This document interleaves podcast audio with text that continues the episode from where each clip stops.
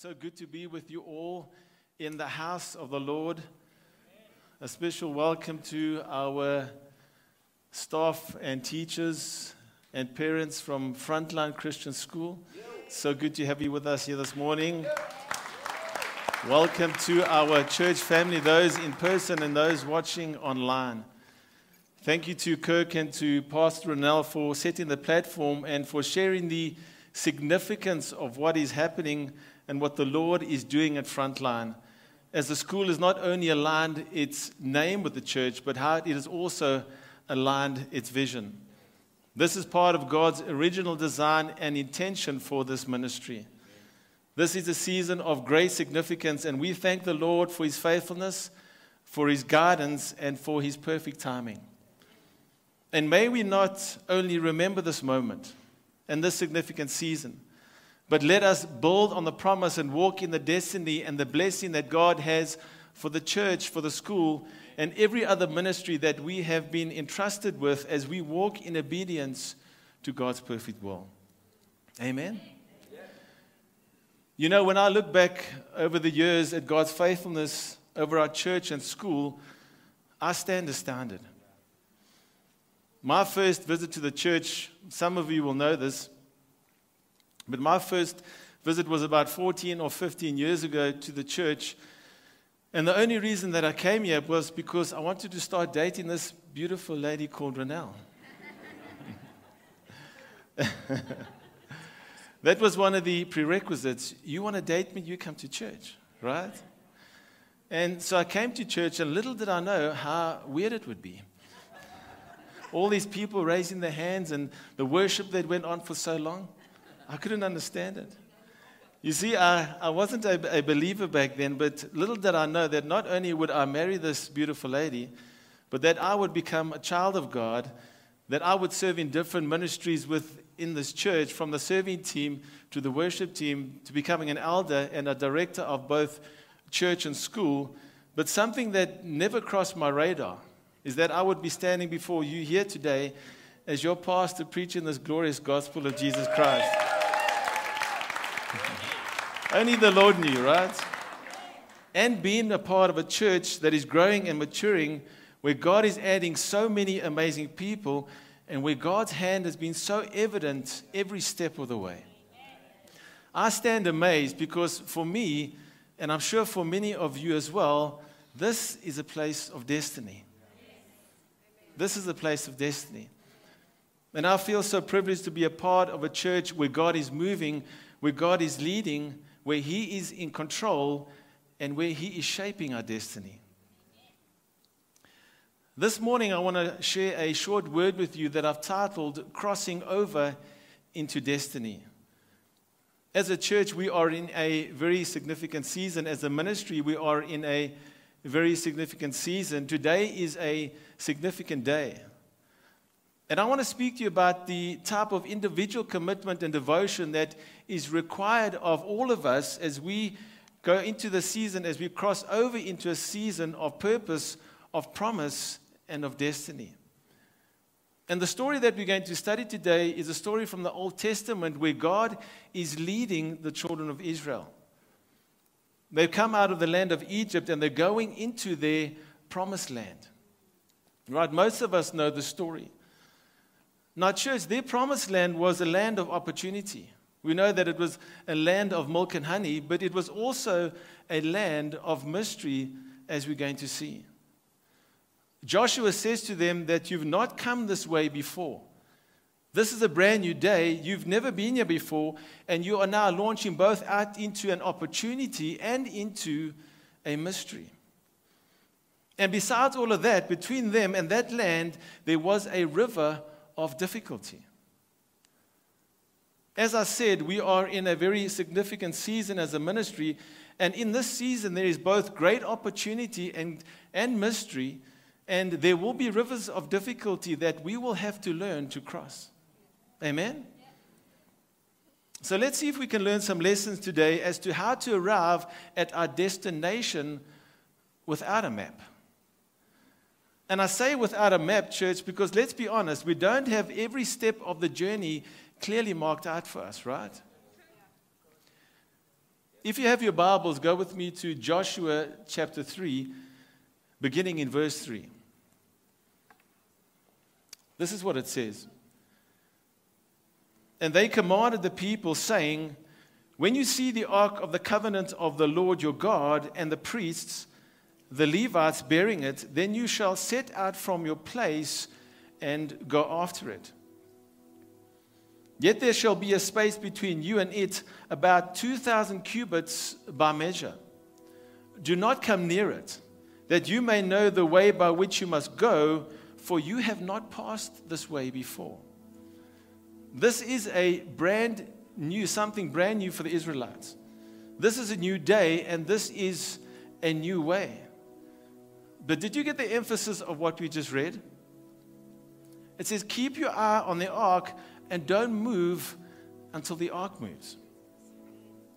Right? Keep your eye on the ark and don't move until the ark moves. Now, church, just to pause there for a moment, what is the ark of the covenant of the Lord your God? Maybe you can put that image up for us if you can do that. Well, in physical presence, church, in physical appearance, it was a piece of furniture that later on had a central place in the Holy of Holies in the temple. The ark was about two feet by about two feet by about four feet tall. A little piece of furniture, but inside were the commandments of God, Aaron's rod that budded, a little bit of manna. On top was a solid slab of gold. And on either sides were the figurines of an angel with the wings spread out in a particular place, and that was called the mercy seat. And the high priest would come and sprinkle blood upon the slab of gold to make atonement for the sins of the people, and the Shekinah glory of God just hovered right there. And if you're thinking, well, that sounds pretty awesome, but, but what is that all about? What does that mean for me personally? Well, church, what that tells us and what the ark represented in the Old Testament is a picture of what the Lord Jesus Christ means to us right now. It symbolized the life of God, the holiness of God, the righteousness of God, the presence of God, and the atoning blood of the Lord Jesus Christ. All of that pictures Jesus, right? If you don't understand that, you miss it all. Look again at verse 3. And they commanded the people, saying, When you see the ark of the covenant of the Lord your God and the priests, the Levites bearing it, then you shall set out from your place and go after it. You see, up until this time, church, the ark had been in their midst. It had been in the camp, and when they moved, the ark moved. But here's a new day. They are going into a new land. They are coming out of the wilderness. No longer is the ark going to go with them, but they are going to go with the ark. And why is that significant? Because that's going to be their guide. That's going to be their way of victory. When they were in the wilderness, they were not living in victory. But as we're going to see today, the ark is about to lead them into victory and into destiny. And I want to ask you an important question this morning. Are you ready to come out of the wilderness and into your promised land? Are you ready to cross over a river of difficulty into your land of promise where you're going to have to move with the ark? You see, the difference in some Christians is that some Christians live in victory and others do not. And it's not like God plays favorites and he says, Any, mini, mani, mo, I'm going to give victory to this half of the church and, and I'm not going to give victory to this half. God doesn't work like that. I'll tell you the difference. All Christians have the Lord Jesus Christ, right? If you don't have Jesus, you're not a Christian. The Holy Spirit is inside all of us, but get this, church, not all Christians are totally following the Lord Jesus Christ. They have him in their midst, but he's not out in front leading. When Jesus is Lord and leader, when he's out in front and you follow him, that's what makes the difference. The difference, church, is not in possession, but in possession. And so the question for us is are you following him? Is he leading? Is he out in front of you? Is he guiding you into this land of opportunity through the rivers of difficulty that separates your wilderness from your promised land?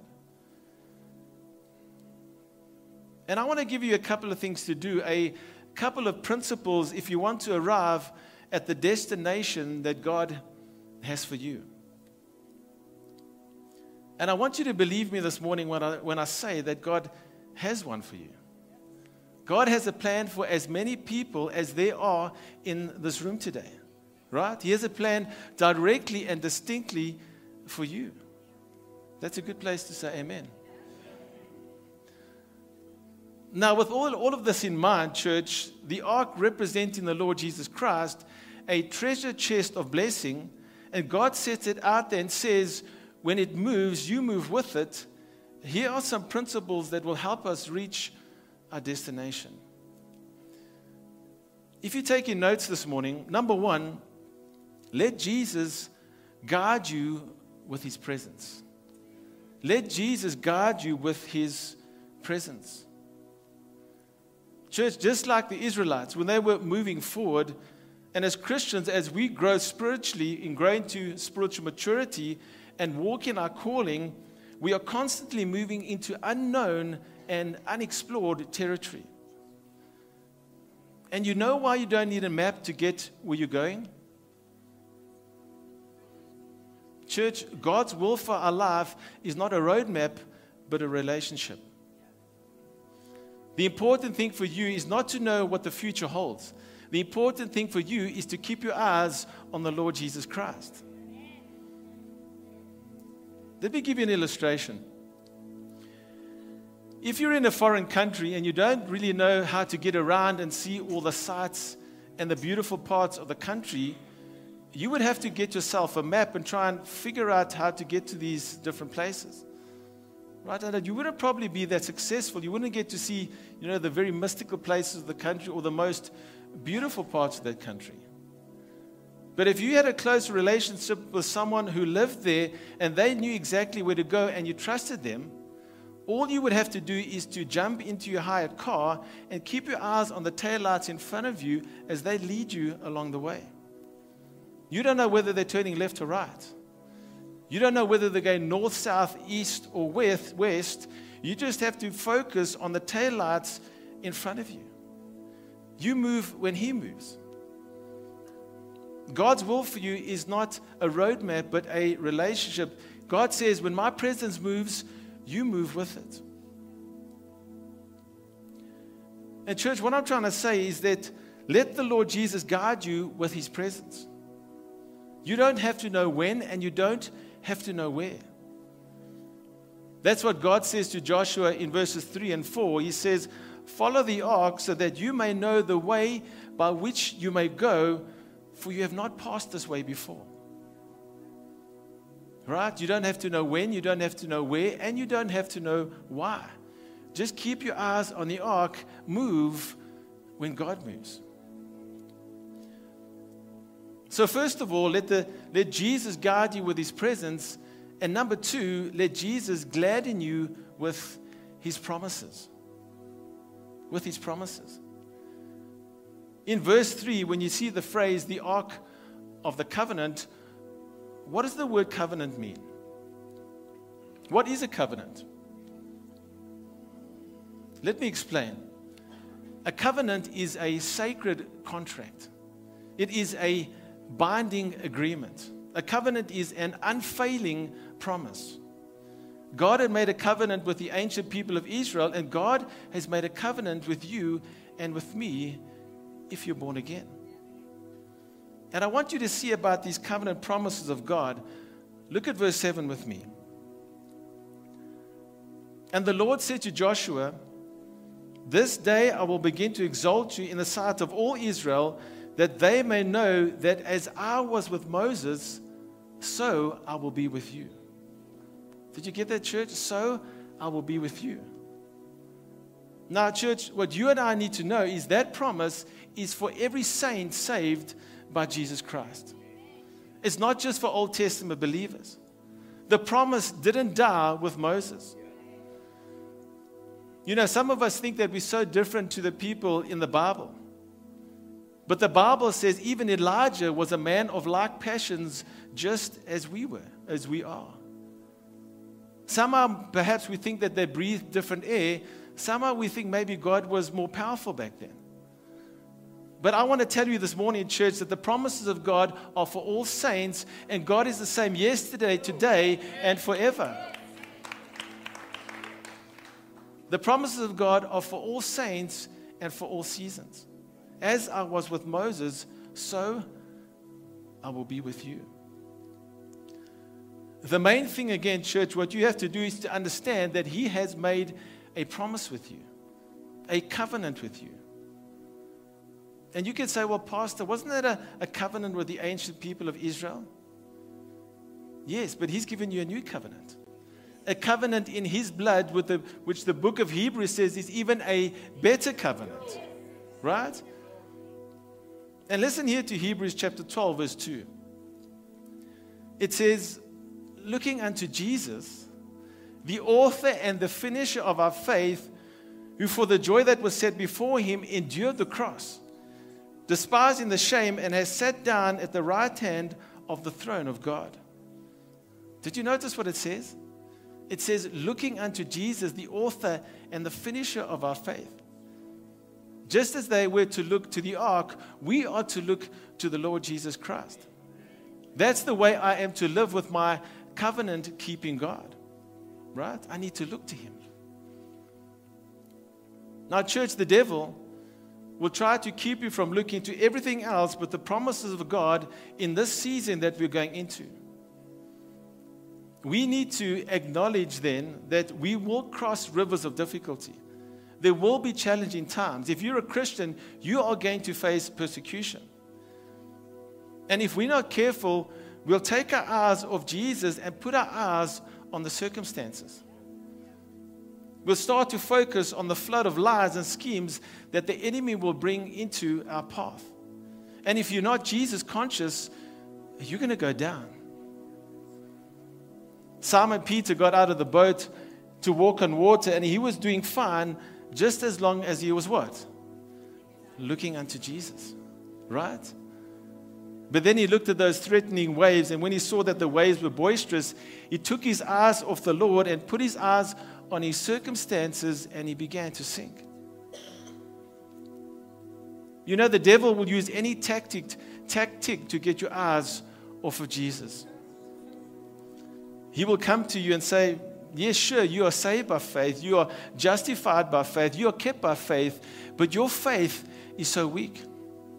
He'll tell you that you do not have strong enough faith to cross over into your destiny. And you know what? Sometimes that'll mess you up. And if you've ever been there before, you know that the accuser of the brethren, he never stops, right? He's always trying to mess with your faith because he knows that if he gets it right, he will get you to forget the promises. Listen, church, when he tells you that your faith is no good, you tell him next time, I'm not putting my faith in faith. I'm putting my faith in the Lord Jesus Christ, who cares for my faith and who is the author and the finisher of my faith. I'm putting my faith in Jesus. You see, the devil can't do anything with that approach, he doesn't know how to handle that. So, what's the solution, church? Don't look to you. Don't look to other people. Look to Jesus. He is your ark as you cross over into destiny. Let Him guide you with His presence. Let Him gladden you with His promises. And number three, let the Lord Jesus guard you with His power. Notice again, beginning in verse 7 And the Lord said to Joshua, This day, I will begin to exalt you in the sight of all Israel, that they may know that as I was with Moses, so I will be with you.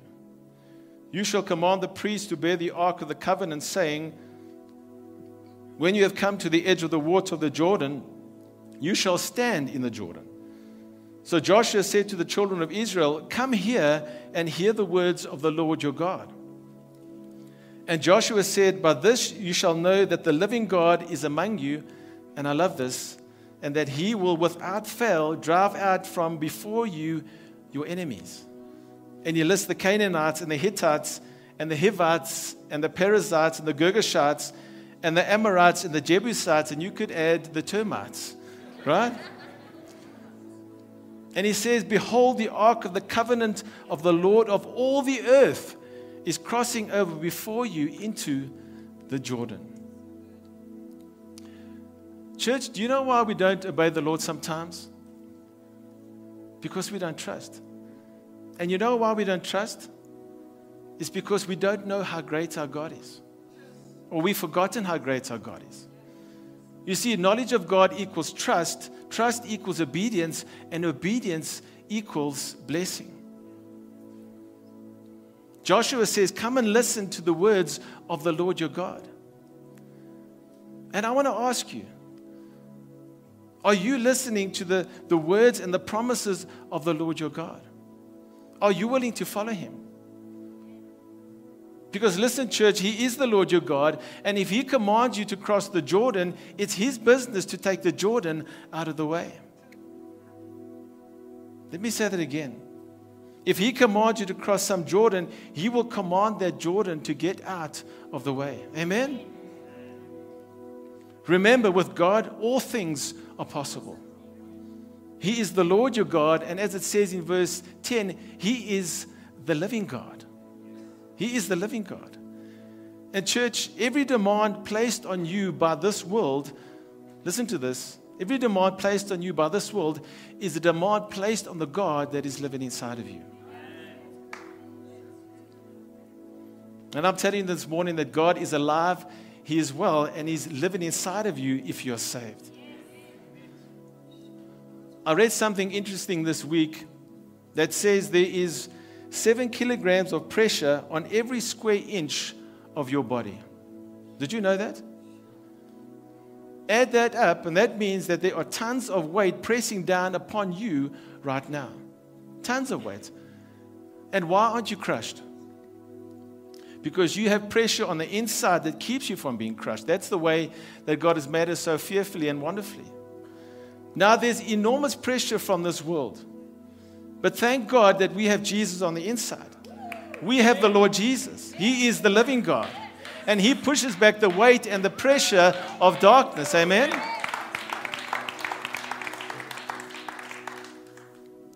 Not only is He the living God. Not only is He the Lord your God, but He is the liberating God. Now, here's one of the main points as I start to close. Watch this beginning in verse 11. Behold, the ark of the covenant of the Lord of all the earth is crossing over before you into the Jordan. Now, therefore, take for yourselves twelve men of the tribes of Israel, one man from every tribe, and it shall come to pass as soon as the soles of the feet of the priests who bear the ark of the Lord, the Lord of all the earth, shall rest in the waters of the Jordan, that the waters of the Jordan shall be cut off, the waters that come down from upstream, and they shall stand as a heap. So God says, Take my presence into the Jordan River. I'm the Lord your God. I'm the living God. I'm the liberating God. You keep your eyes on the ark. Priests, you take that ark into the River Jordan. And you know what happens, church? As soon as the feet of those priests touched the River Jordan, something incredible happened. The waters begin to back up. And they back up, as the scripture says, all the way back to the city of Adam. And this is very symbolic. They back up all the way to the city of Adam, just piling up in a heap. And here are these priests, as soon as they begin to obey, the waters don't stop until they obey. But they get in the water, everything just backs up. They come in here with the Ark of the Covenant of the Lord right into the middle of the Jordan. And, church, do you know what the word Jordan means? It's the Hebrew word Yarden, and it means descent into judgment. The river Jordan is the river of death flowing into the Dead Sea. Now, listen to this, church. The Ark of the Covenant comes into the river of death and stops the waters all the way back to Adam, and God's people, the children of Israel, just come on through. Church, our Lord Jesus Christ entered the chilly waters of the river of death, and he stopped death all the way back to Adam. He stopped death all the way back to Adam. In Adam, all die, but in Christ, all will be made alive to let God's people go through. Amen? And there is our Lord. There is our cross. There is our Savior. There is the Ark of the Covenant. There is our mighty God. He is the Lord your God. He is the living God, and He is the liberating God to let God's people go through. What a mighty God we serve. What a mighty, mighty God we serve. In this coming season,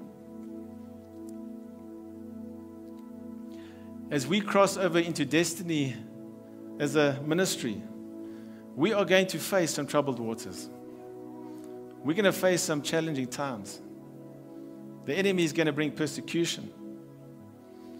But you let the Lord Jesus Christ guide you with his presence you let Him gladden you with His promises and let Him guard you with His power because He is a mighty God. You don't have to know when, you don't have to know where, and you don't have to know why. You just need to look unto Jesus because He is the author and the finisher of your faith. Can we thank the Lord for His word this morning, church?